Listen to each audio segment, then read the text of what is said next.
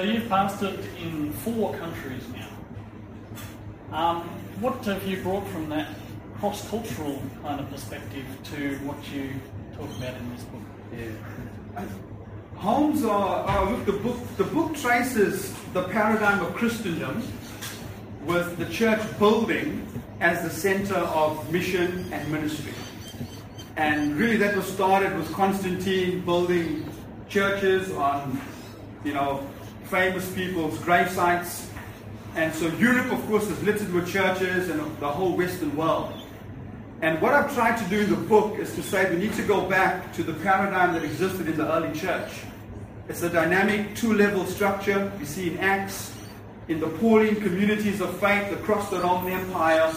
There was this almost this two-level structure. And I think for a long time within Christendom, we functioned with, with one wing of the church, so to speak. The other wing has been missing. Uh, I don't know if a Hindu person will come to a church. You know, to answer your question more directly, I don't know if a Muslim will come to your to our church. I don't know. But I do know if we want to reach people, and Australia is becoming far more pluralistic. If you want to reach people of other faiths, then a home or some other third space is non-threatening, far more inviting.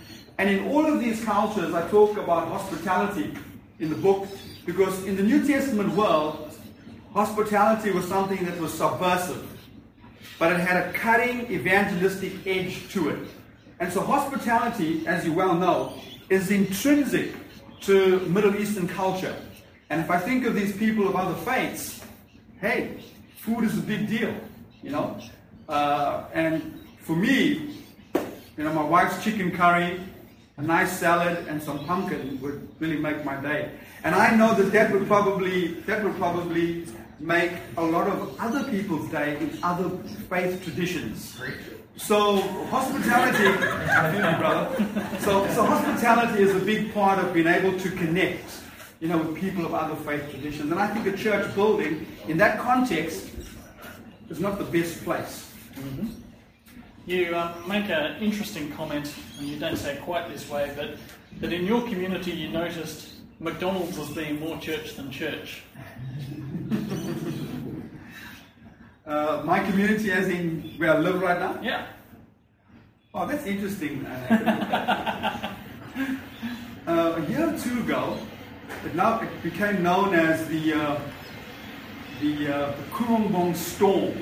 You know, and it was quite something. So we had a massive storm surge through that part of the Hunter in New South Wales, and no power, no water for almost a week, and uh, you could just sense the the angst right across the community. There was one place that was thriving McDonald's. And everyone, the whole community was centered in McDonald's because you got your water, you got a meal, and people were in their PJs and just chilling out at McDonald's. It was crazy. And uh, here's Cooranbong with all of these churches closed. All of these churches of no effect. And so uh, I think there's a book being written called The McDonaldization of the World, and indeed the, the Christian church as well. So that certainly happened too. but imagine if the churches were providing that role in that situation. Absolutely. Uh, and this is one of your focuses. The church needs to be embedded, engaged uh, in the community. Um, why do you think we don't? again, I think it goes back to the church building. As now, I'm all for having an awesome church building to carry out, you know, ministry and mission and a place in which to worship God. Absolutely, yes. But if you look at the paradigm of the New Testament, and I guess what could be called the third wave of Reformation, you know, we saw a Reformation of theology with Luther and Calvin. We saw a Reformation of, of, of the Spirit in terms of Wesley and others. And I think across across the globe, there's a reformation of structure taking place. And I think that that structural change, as I read across the line of various denominations, that structural change is taking place in terms of making the church, the church's structure, aligned to mission. Now, David pointed out earlier on in two stimulating presentations, the institutionalization of our church. And the danger with greater institutionalization is that the structure at the top becomes heavier and heavier.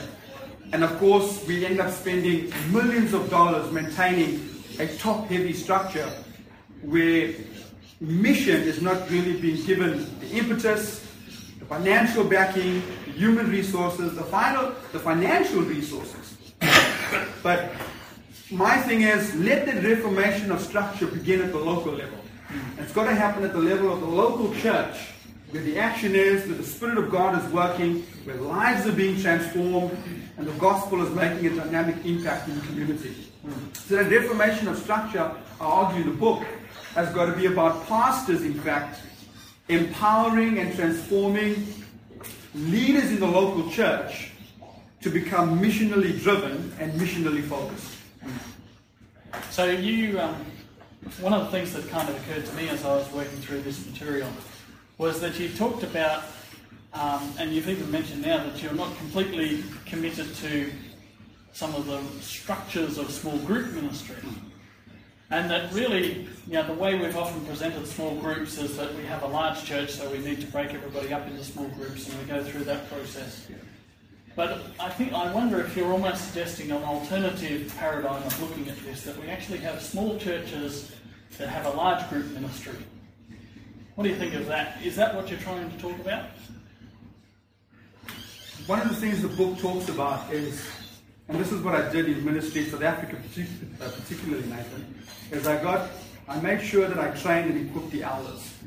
So the elders are the key to growing and expanding the ministry of the church.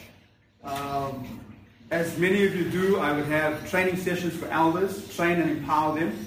And then I, those elders then had a group of people within their territory. So an elder there, group of people, elder there, territory. And so that elder and the homes within that territory became mission centers. And that elder then met with homes within that territory. They were able to invite people to their home, they were able to fellowship, worship together, open the word together. Um, and I would just have opportunity on a monthly basis to then meet with the elders who were actually engaged in the community, making connections, reaching out, and sharing God's word. So I would have a team of um, maybe up to 15 elders who are not just shaking hands at the door, you know, not just uh, you know working on the roster on a, on a Sabbath morning, you know, not keeping time, but elders who are actually working. Amen. Elders who are actually engaged in frontline ministry. Elders who are held accountable, not just to, I mean, I kept myself accountable to the elders. I always had an elders meeting before my board meeting. Elders meeting, I'd make myself accountable to them. There's my schedule, there's my monthly plan, there's my quarterly plan, there's my yearly plan, there are my goals. That's the way I worked yearly, quarterly, monthly, weekly. So the elders could see what I was doing, but then I in turn said to them, You need to be accountable to me in terms of the team and the work that God has called us to. So I had a big team of elders, and these elders were the ones leading out in the community in terms of what I call missional communities. Missional communities, they have a community that they care for, and that homes are open. Homes are open where people then meet on a some of them on a weekly basis. We live in a time poor community, some of them uh, twice a month, depending on their schedule and what worked for them. But basically, on a monthly basis, I would be meeting with the elders. And on a week by week or by month or bi weekly, those elders were out in the community. And so the book kind of gives that sort of paradigm. It gives that sort of paradigm. And uh, part of the secret is growing new leaders. The secret to ministry is, of course, is giving ministry away, isn't it? It's not our ministry, it's Jesus' ministry.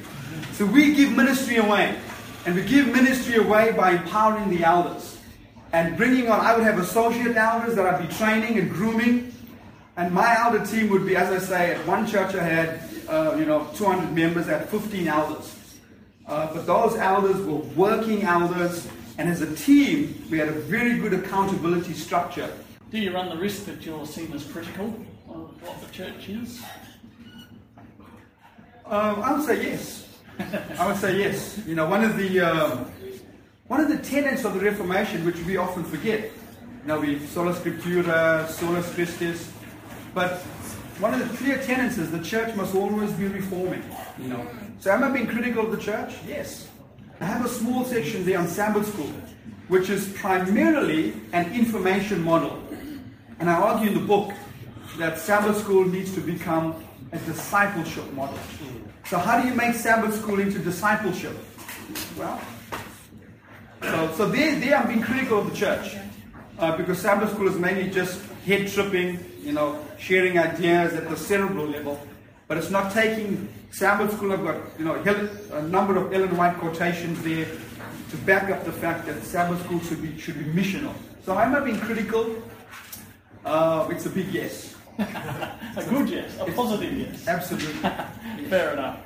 Um, so if you're if you're back in a local church, and you've already touched on this to some degree, some guy's written a book about how we can do things differently. What would you be doing with your elders with a resource like this? Yeah. Oh well, look, I think for one, I'd be meeting with my elders, uh, sharing with them the vision that God has within His Word for, for ministry, for discipleship, for multiplication. I mean, I, talk in the book and uh, I take you right through from Genesis. God's original plan was multiplication. Genesis 1 26, 28. Go, be fruitful, and multiply. And that same Greek word in the LXX, auxano, that same Greek word for multiply in Genesis 1 26. These are some of the insights. I hope the book really helps you to gain a big biblical theology in terms of what I present there. But that same word, Nathan, there in Genesis 1 26, 28, is the exact same word for the church growing in Acts. You know, Acts 4, Acts 6, Acts 12, Auxano, same Greek word. And you look at God's initial plan in Genesis, and then you look at God's plan in Acts. I mean, this stuff is going to preach, man. If you take this book, there's a, you know, it's a chock full of sermons. Um, it's the whole idea of multiplication. And what have we settled on? Addition. Or subtraction, You know, or maybe, oh my, in terms of today's presentation, David, subtraction. We celebrate addition when God has called us to multiplication. God has called us to multiplication, and what's hindered multiplication taking place is the paradigm in which we do ministry. Now, the paradigm in which our church members have been taught, the paradigm that administrators expect of us, right? the paradigm very often that we ourselves operate in.